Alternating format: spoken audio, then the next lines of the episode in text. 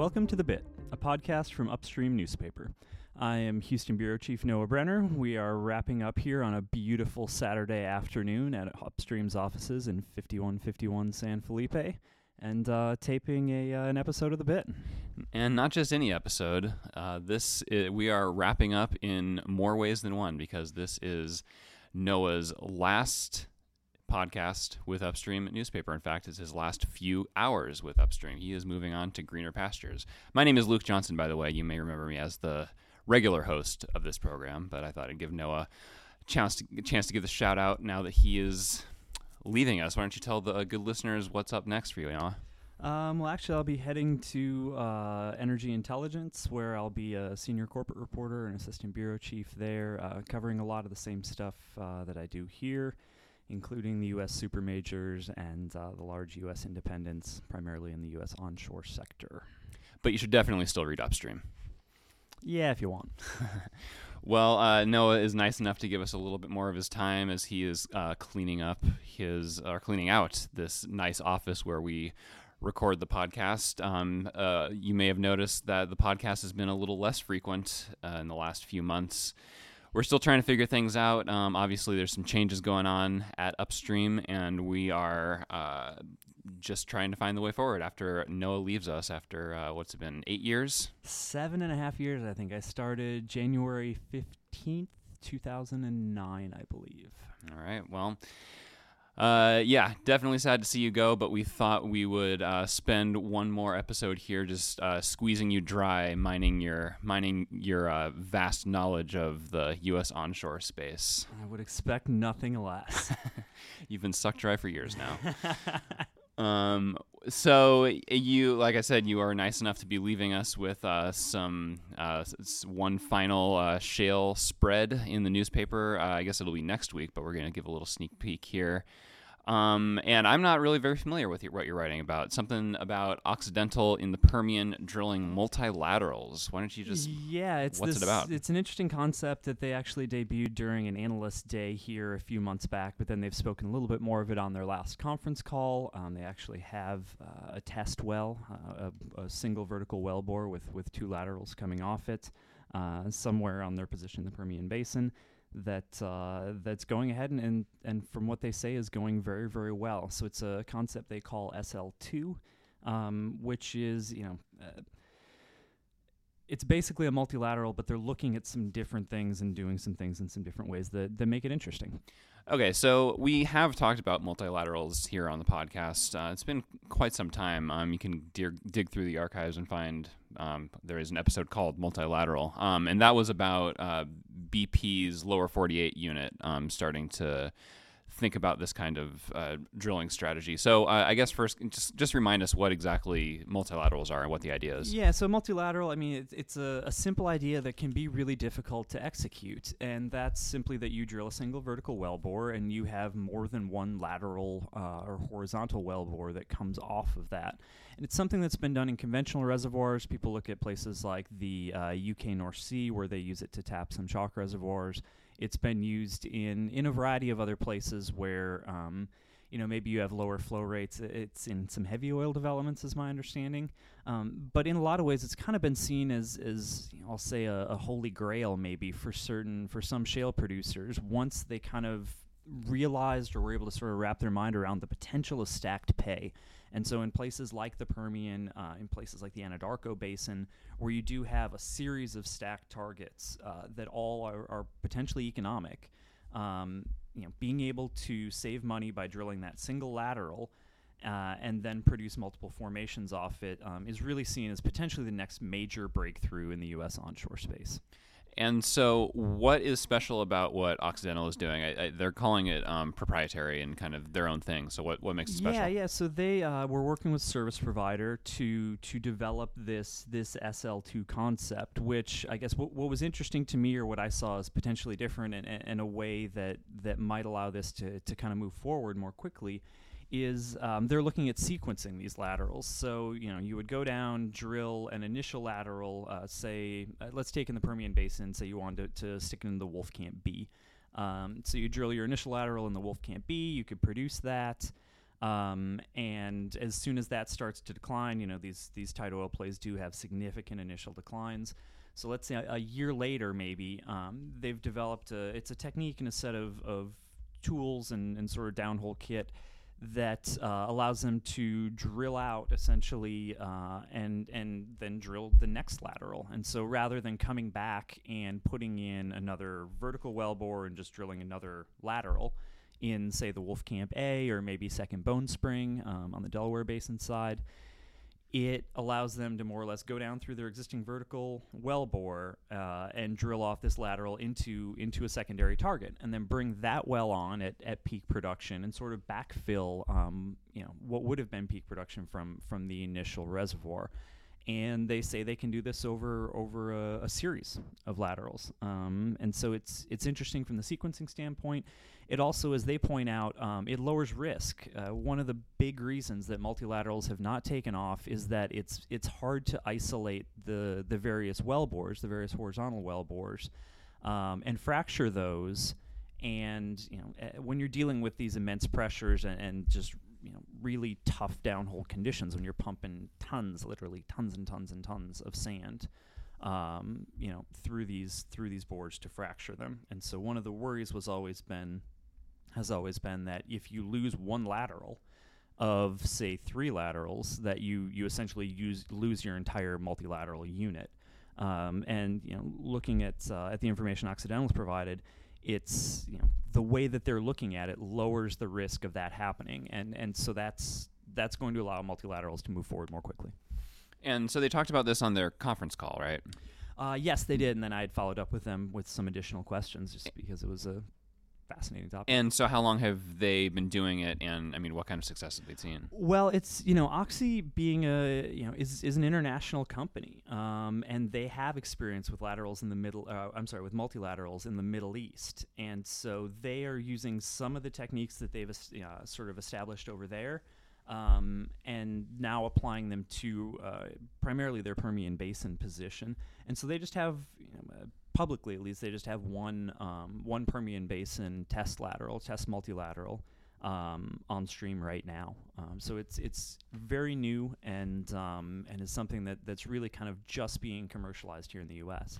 And so um, we we mentioned earlier that uh, BP had talked about this. I can't even remember how long ago that was, a year and a half ago or two yeah, years maybe ago. more. Mm-hmm. And aside from that, I mean, aside from BP, uh, have we seen this kind of uh, strategy in, in these stack shale pay- plays? Well, you know, it's been interesting. We've seen this strategy in the past. Um, if you go back, uh, Hess looked at this um, back uh, quite some time ago. They wanted to produce Bakken and Three Forks benches uh, from a single uh, vertical well bore, and it was something they had looked at and then kind of backed off on. Um, and so that was kind of an early concept. You know, some of the first successful multilateral development that we've seen U.S. onshore has been in the Mississippian lime play. Uh, BP uh, did some work kind of around there, but it was primarily Sandridge Energy, which um, you know BP Lower 48 CEO Dave Lawler came over from Sandridge, but Sandridge had done a lot with multilaterals in the Mississippian lime. Um, now those wells take generally are going to take a smaller frac. They come on at lower pressures. So some of the challenges that people have had with uh, with doing multilaterals were mitigated a bit by the reservoir properties and the formation itself. Um, now uh, ConocoPhillips has been has has a test well going in this year. We had talked about that uh, around Week time.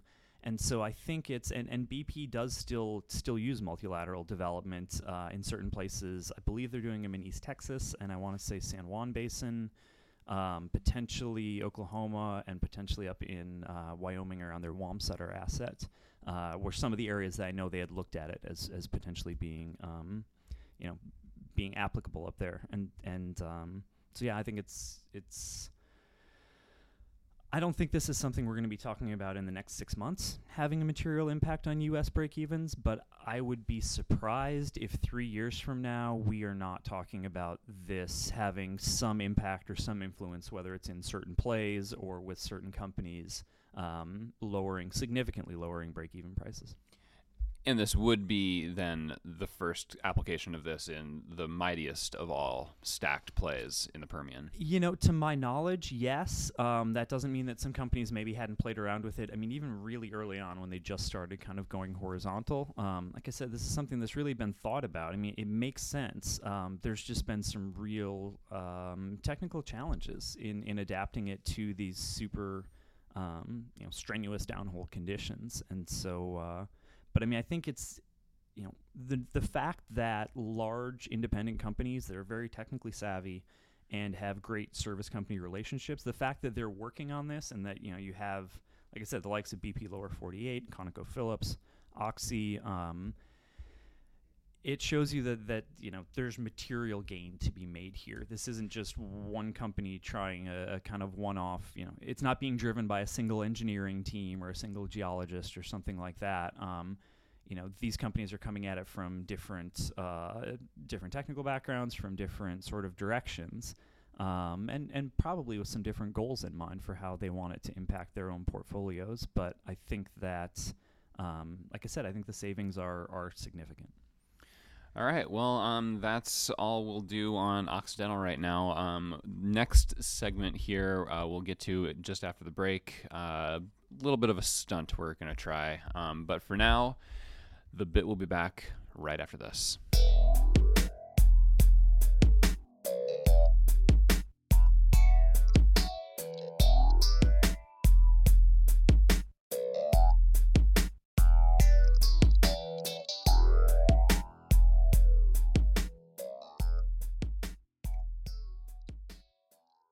Welcome back to the bit.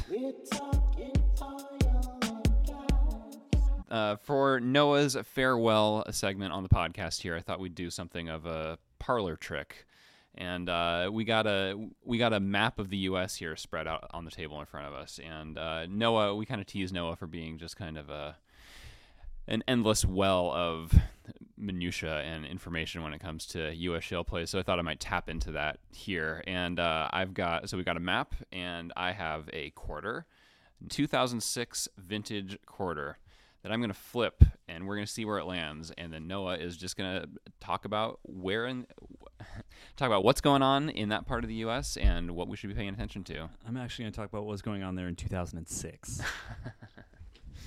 All right, let's just see what happens. Oh, not, not a very good start. Off the map. Well, off the map. All right. We are in n- northern New Mexico, Mancos Shale area. And San Juan Basin. Um, yeah. So here's, uh, you know, this is an interesting area to me. I guess first off, just to back up a little bit, what we had talked about multilaterals. I mean, this is one area that uh, my understanding is BP is trying to apply their multilateral um, technology, and I think there's a good uh, potential for it for sure. I mean, it's um, an area that hasn't gotten a ton of um, a ton of attention even though there really is an interesting tight oil play developing there in the Gallup. Um, some companies, WPX uh, and Encana, are there. Energen is there. Um, but what I guess what really caught my ear was uh, I was talking with um, uh, the chief executive from WPX, Rick Muncrief, uh, around CERAWeek, and was asking him, you know, you guys have this uh, this great position in the Permian that you've just picked up. It would seem to me that that you know this position in the Gallup um, in in the uh, San Juan Basin there might be expendable. Maybe it would be on the block. Um, and he said, you know, no, we really like what we have there. It's um, well costs are, are coming down, well productivities are coming up. It's a very oil prone play. Um, and you know the cost of cost of doing business isn't isn't as high as it is in the Permian, um, and so he thought it was a, a you know another solid asset for them. And like I said, that that's interesting to hear for me because you know that's very much I was looking at it as something that very much could be turned into uh, an additional Permian position, and he saw a lot of value in it. And so I think that's you know it's indicative of how people view it, and I think it's something that especially once maybe if we see service costs go up in the Permian, that we could see activity um, shifted over there, um, just because of like I said, high oil cuts and uh, and productivities are going up. And Conoco just sold out of the San Juan. Uh, Conoco did just sell their San Juan position. That was to the north in the gassier area. Hilcorp picked that up. Um, I would expect they'll probably do some interesting stuff. I mean, when it comes to blocking and tackling, you can't really I would say you can't beat Hilcorp. I mean, they've picked up some some positions, whether it was BP's uh, Tuscaloosa Trend gas position in Louisiana, um, or you know their uh, their Alaska position. They've Hilcorp has done a, a pretty impressive job of picking up uh, assets from the large companies and and doing really well with them, operating them. And then finally, uh, Chevron has its position for sale there. It might already be out the door, but they had 100,000 acres on the market in the uh, San Juan. All right, where does the coin go next? Oh, the mighty Bakken. Three Talking Bakken. Um, that's a good one. You know, Bakken production figures came out yesterday, I, and I should They're- probably check them. They're down. They are down. Okay. Well, that's uh, you know, the Bakken's been a, an interesting one in that it's you know you hear you hear analysts that are pretty down on it at times, and yet when you go in and I mean it's kind of on a company by company basis, but you know you go in and, and take a look at some of the results from um, from Whiting, from ConocoPhillips, um, you know EOG. Um, folks like that and they are drilling some really good wells and i think that it's kind of an area that's been forgotten a bit um, it's certainly not as hot as the permian Oh, the forgotten Bakken. yeah, the forgotten Bakken. um, you know, it's certainly not as hot as the Permian. The rig count's you know, well off. I mean, it's probably 25% of what it was at its high or at its peak. Um, but you know, quietly, this is an area that's producing you know just a little bit below a million barrels, I think, and so it's it's a pretty significant contributor, both um, you know in the scheme of tight oil, but as well just to overall U.S. production and it's proven to be surprisingly resilient. Um, you know, like all the shale plays, the the types of uh, changes to completions, just beefing up the fracs, and and really here where you've got thin landing zones, um, being able to to stay in zone and to target uh, to accurately target your landing um, with geosteering rotary steerable stuff has been um, it's been a big help to the play. And so uh, the takeaway had always been a big problem um, from the from the uh, Bakken and the promise of some of these controversial pipelines like the Keystone XL and the um, and the Dakota Access. Uh, Are we seeing the the positive impacts for the oil industry on that? That's that's a great point. Um, and yes, I mean, so are, so the some of the companies that were invested heavily in the Bakken, particularly Continental, um, Hess as well, um, had been pretty uh, bullish on the impacts of DAPL on what they could be. Um, now, I wasn't, I haven't been tracking um, netbacks into the Bakken specifically over the last, say, three months or so. Um, but overall, in financials, we did see better realizations um, from companies that were drilling there. And so, yeah, I think your differentials probably are narrowing a bit. And, you know, when it comes down to it, if you start looking at a, a 45 or a $50 oil price environment, um, you know, adding a buck or two to your netbacks is is pretty significant. I mean, if oil were to jump two bucks in a day, people would be pretty excited about it, and and the ability to boost your. I mean, essentially, that's what happened when DAPL went in. Um, you know, the ability to boost that that uh, that two dollars is it's it's big. All right, let's try again. Okay, Missouri. Missouri. What's going on in Missouri? Don't know anything about Missouri. You know, there was some heavy oil, uh, some onshore heavy oil that was being looked at there. I mean, this was kind of pre pre tight oil plays. Um, you do always hear talk of of um, you know potentially some shale plays heading over towards that way. You know, Woodford, kind of Arkoma stuff, but really it's more to the south in in Arkansas there. Yeah, so let's let's go a little bit south and what's going. Let's t- talk about the Fayetteville for a bit. Okay, s- um, the Fayetteville, or I mean, I guess we'll say Fayetteville trend because what's or what I've been most interested in down there has been um, Southwestern's development of the Moorefield Shale. It's something that they had kind of played around with for really, God, I think when I was looking at permits, it was something like ten years or something like that. I mean, they they knew the Moorefield was there from the from the get go when they started developing the Fayetteville, but the um, the well results were pretty up and down, um, but this latest set of exploration wells that uh, Southwestern talked about in their first quarter call were really strong. Um, I mean, they were getting for for not much more than not much more cost than a Fayetteville well. They were getting, I want to say, a two x EUR. Um, so I mean, a significantly more productive well um, for not really much more money. And I think the you know if investors are able to see that they can do that consistently from the Moorefield, it really would extend the life of the Fayetteville um, quite a bit. Now, is that going to you know is the Moorefield going to become the next hotspot? No, I mean Southwestern owns the core of the Fayetteville. And um, you know, it is it's unlikely that a bunch of companies are going to pour in um, for Moorefield stuff. On the other hand, you know, we keep coming back to this idea of stacked pay and the ability to leverage the existing facilities that are on site at a lot of these uh, Fayetteville locations. And so, especially for Southwestern, primarily for Southwestern, the Moorefield could be pretty significant. And BHP Billiton, they've they're poking around the Fayetteville too a bit. Is that am I is or is that a Haynesville? I can never Uh, quite remember. Billiton does have a Fayetteville position. Um, I don't think they've got a rig in it right now. Now they're probably non-op on some stuff that Southwestern is drilling, perhaps. Um, but they are definitely more interested in the Haynesville, and the Haynesville has, you know, the Haynesville has experienced a resurgence that I think a lot of people really, um, you know, probably didn't think possible or probably didn't think would necessarily be needed because they saw the Marcellus as being a, a sort of superior shale play.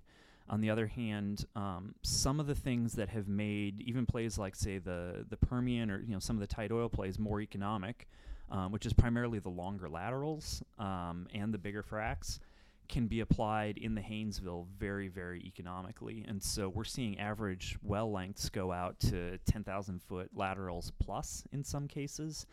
Um, and now you you haven't seen that those lengths as much in the Marcellus. It might be some of that might have to do with leasehold issues and, and the land being more split up. It might be a, a somewhat a geography or a geology issue. But um, really, it's been the Haynesville that has benefited the most from um, kind of, I guess, taking back some of the learnings from tight oil, and w- which was interesting because tight oil was really kicked off by taking the learnings from places like the Haynesville and applying them to liquids rich formation. And so it's kind of coming back. Ooh, learnings. It's all full circle. Love me some learnings. Exactly. All right, let's let's see what's happening out east. Oh, that is the Gulf of Mexico, shallow water Gulf of Mexico. Shallow water Gulf of Mexico, basically a dead sea. I had a um, private uh, operator who works onshore Louisiana. Um, when I told him I was going to OTC to go find out what was going on in the Gulf of Mexico, he uh, he replied, I think well, it's I, I'm paraphrasing here, but it was something like that place is what do you say? It's that place is a dead sea. That water belongs in a frac job. um, but I mean, who knows? The shelf is, you know, maybe maybe there's something on the shelf. Maybe it's multilateral technology. Maybe it's um, maybe it's new plays. Maybe it's deeper. Um, it's it's rare that anything is ever out in the oil business. Uh, it always comes back in some way, shape, or form. But I would say I wouldn't bet that the shelf was the first place to come back. Yeah, th- what I've heard is that yeah, people think it's tapped out. Yeah. uh, technology aside, um, aside from the ultra deep plays, which are just way too expensive to even go after. Yeah, I mean, one thing I had always wondered was, you know, there there theoretically should be shale formations around there to be sourcing some of these traps and things like that. Um, you know, is there a way that you could drill long laterals from onshore positions, you know, with an onshore rig and, and avoiding a lot of those offshore costs to to successfully tap, you know, some of the shales that that might have sourced some of that stuff? But I think there's just too much shale onshore U.S. that is just cheaper and easier and known. Um, and so I'd be kind of, it's you know, in in forty dollar, fifty dollar oil costs costs are a big deal. All right, let's just a couple more times here. Minnesota, Minnesota, Wisconsin. That is Sandland. exactly. That is Sandland, and also that's where I'm from. Oh, you Um, we're almost right there on Menomonie, aren't yeah, we? Pretty Minnesota close. Wisconsin border is uh, fourth generation Menomonie, Wisconsin is where I grew up. You know, coincidentally, or actually, was um, not across the street, but within a mile of a Fairmount Santrol sand mine um, that uh, I used to walk past with my dad. My dad's a big, big uh, wake up early in the morning and go for a walk kind of guy. and so, uh, yeah, we would walk past the Fairmount Santrol mine, which was um, actually put in for a glass factory, but now is uh, key supplier for plays like the Permian. All fracks all the time. All fracks all the You time. get, yeah. a, you get a nice coat of silica in your lungs while you're growing up there. it's uh, put hair on my chest, I think. but um, no, I mean, what's interesting is is those areas are seeing a, a significant increase in the amount of mining activity. I think um, you know we haven't seen as much of a backlash as maybe we did early on. There were certain counties in both Minnesota and Wisconsin that were looking at putting in um, bans on frac sand mines, or at least moratoriums on permits. Um, because they just kind of felt like they couldn't keep up and they were being a, a bit overrun. Um, but overall, you know, it's going to take a ton more sand to drill. You know, I don't know how many tens of thousands of wells are needed to tap out the Permian, but um, a good number of those wells are going to need northern white sand from Minnesota and Wisconsin. And uh, you know, I think there's there, there might even be an argument to be said that you're you're better off developing j- just like the you were better off selling picks to gold miners and actually trying to go out and mine. You might have been better off uh, developing sand mines in, in Minnesota and Wisconsin than, than trying to go out and spend 40k an acre in the Permian and actually actually drill the wells. okay, one more flip here. See what happens. Ooh, that was a good one. Bam, right there. Man, that's, That's sticking us. Uh, wash. Well, this is so. This is interesting. Which are, which you've got it straddling between, I guess, northern Permian, um, Midland side, what could maybe be, I don't know, maybe the very top of the Central Basin platform or something like that, and then the Granite Wash uh, trend in the Woodford. Um, and first, I guess we'll start Granite Wash trend. I mean, that was an area that was super hot maybe five, six years ago. Um, and you know liquids rich gas they were getting great liquids yields and great um, actually getting great prices for their ngls at that point it's definitely cooled down but that's an area where multilaterals have have um, been i believe tried and uh, and and probably would work again um, it's also an area that I've, you know, it's we've seen the the liquids rich trend from the scoop and stack plays, well, primarily stack, move to the northwest, you know, it certainly isn't overlapping necessarily with the the granite wash yet, but um, you know, it's an area I would keep an eye on. Um, but then that northern part of the Permian to the north and west, um, it's definitely an area I'll be keeping an eye on. I've been interested a lot in the um, development of the Wolfcamp C and D horizons. Uh, Wolfcamp D uh, was also known as the Cline and kind of kicked off a lot of the Permian, um, the, the, Permian rush. I mean, you saw Devon sign this huge JV with Sumitomo, and and you know Cline was kind of on everybody's mind, and a lot of people leased. Uh, along the more or less, well, I say northwest, I should say northeast, I guess, along the eastern edge of the Midland Basin, um, those are areas right now that are the acreage is still pretty cheap because the you know pri- what are seen as the primary formations, maybe Wolfcamp A and B, um, aren't aren't present, aren't as productive there, and so you know it's something that I would keep an eye on from um, you know these private equity companies that are selling out for for significant premiums in places like the Delaware Basin or the Midland Basin. Now need to put that capital to work somewhere, and you know when they got into the Delaware Basin, it was viewed maybe pretty similarly. It was very gassy. It was uh, results were hit and miss. It was high pressure. You know, it wasn't. Um, it just wasn't easy. You know, easy straightforward oil. And they've pioneered that play into just an incredibly productive area. I would say that there's a, I'm not going to say a decent chance. I'm not going to risk it, um, you know, in, in one way or another. But I, I would keep an eye on the Wolfcamp D trend, uh, especially along the eastern part of the uh, the Midland side of the basin or eastern part of the Permian Basin, um, because I think there's, it's got the characteristics of the type of thing that that could be worked up by by some private companies that are willing to take some risk on some lower cost acreage and and apply some new geologic concepts to it and so it's that's an area I would keep an eye on. Okay, well, this quarter has served us quite well. Um, let's just do a little uh, more uh, directed questioning here, uh, just to f- finish this out. Um, I don't think we need to say too much more about the Permian. I think everyone knows what's going on in the Permian, Delaware Basin. It's going to be huge. Yeah, it is huge, and it's driving this resurgence in sh- in, in shale. Um, Beautiful play. Beautiful shale. Play. yeah. Uh, quickly, anything going on Utica Marcellus that we uh, that we should be paying attention to? Well, you know, the Utica, um, those are areas that they are starting to lengthen out their laterals. The Utica, um, I think it was, oh, I might be wrong here, but I think it was Rice Energy drilled um, a 15,000 foot lateral there that was very productive. Uh, Halliburton got the frac off on it, and uh, it seemed to go very well and they've talked about trying to to lengthen out their laterals to 10,000 and beyond up to 15,000 pretty consistently.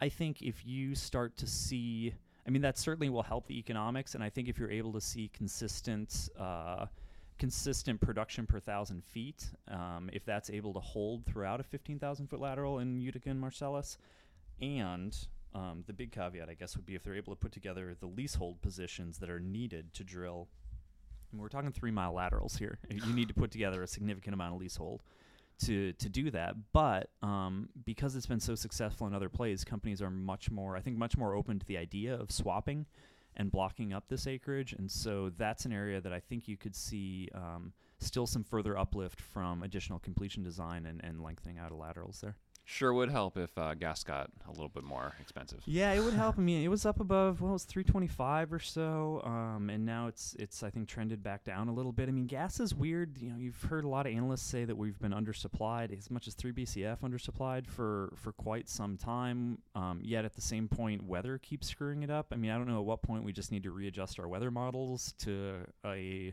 new and slightly balmier normal, maybe. Um, but you know, it's weather has thrown a monkey wrench in the gas market uh, the last couple years, and I don't know. You know, if I were a gas trader, I'd, I'd kind of be scratching my head because it's one that's really hard, really hard to predict, and has an outsized influence. I mean, it's the biggest influence on the gas market through the winter when when it should be at its at its highest. All right, let's just end in the probably the most important play outside of the Permian right now. Antrim Um, Collingwood. Okay. the, the Chainman Shale. No. you you you know I'm a huge Chainman fan. yeah. Um, no, the uh, the scoop, stack, merge, score, So hot. so hot. Whatever ac- acronym you prefer in the Anadarko Basin in Oklahoma, um, You laugh. Chevron's got a so hot package on the market right now. I do laugh. Seven thousand acres. So hot.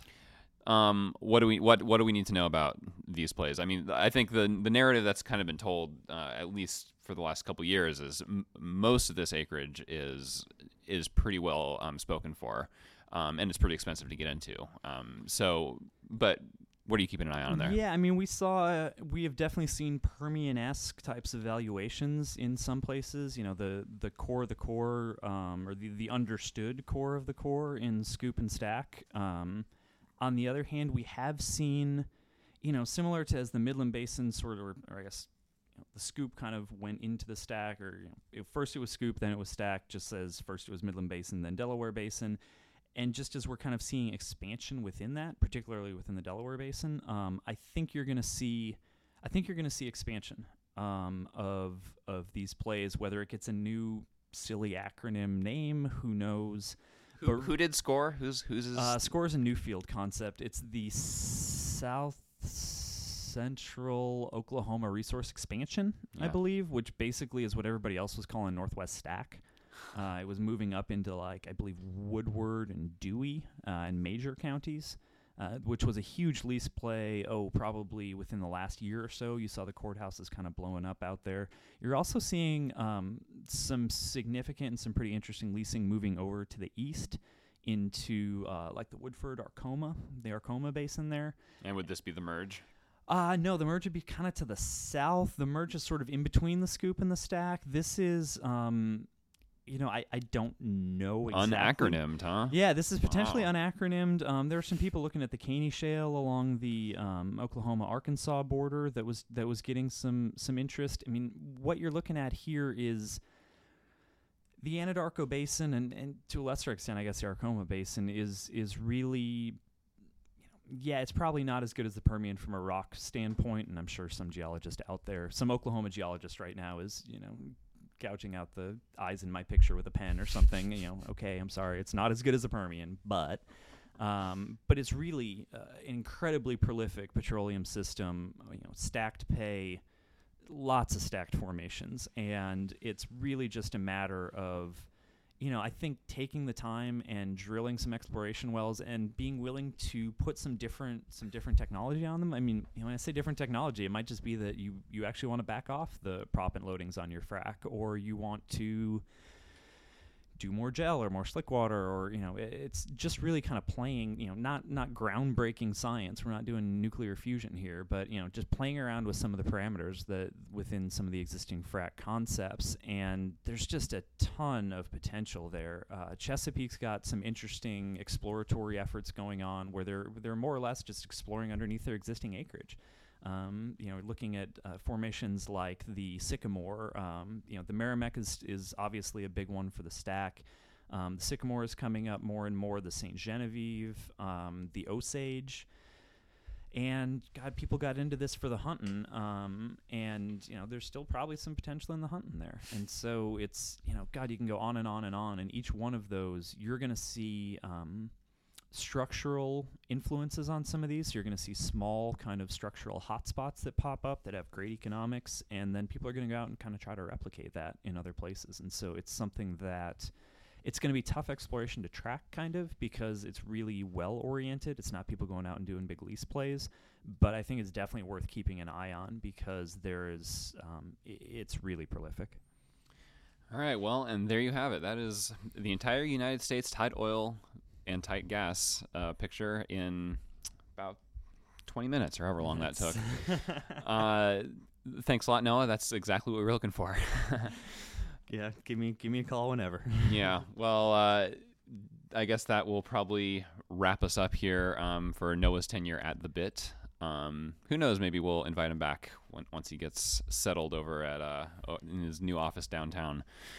Um, but uh, yeah, I guess I just want to say personally, thank you very much for all your contributions to this podcast and this uh, organization. Well, it's uh, Luke. This podcast has been a uh, a labor of love for you in particular, and it's it's been a lot of fun. A really a lot of fun doing it. It was something I was pretty nervous about when I first started, um, and found that uh, I guess I just really love the sound of my own voice or something. um, I don't know, but it's it's fun. It's fun to come in here and talk about stuff that uh, that's just interesting, or you know things that we would maybe talk about in the office or around the water cooler or whatever.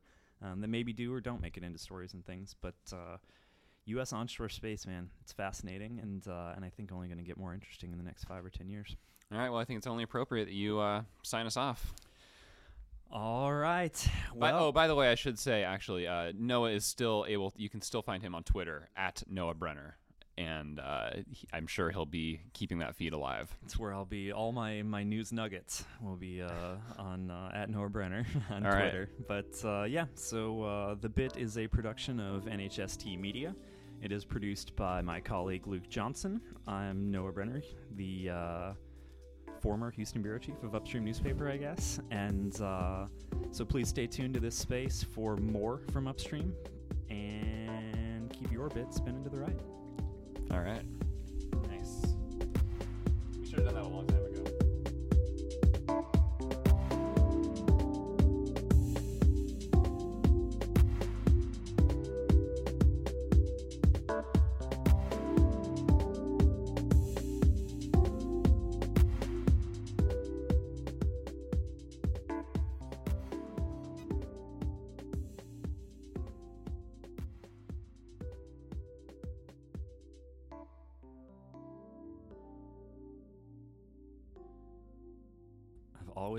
One trick pony, so.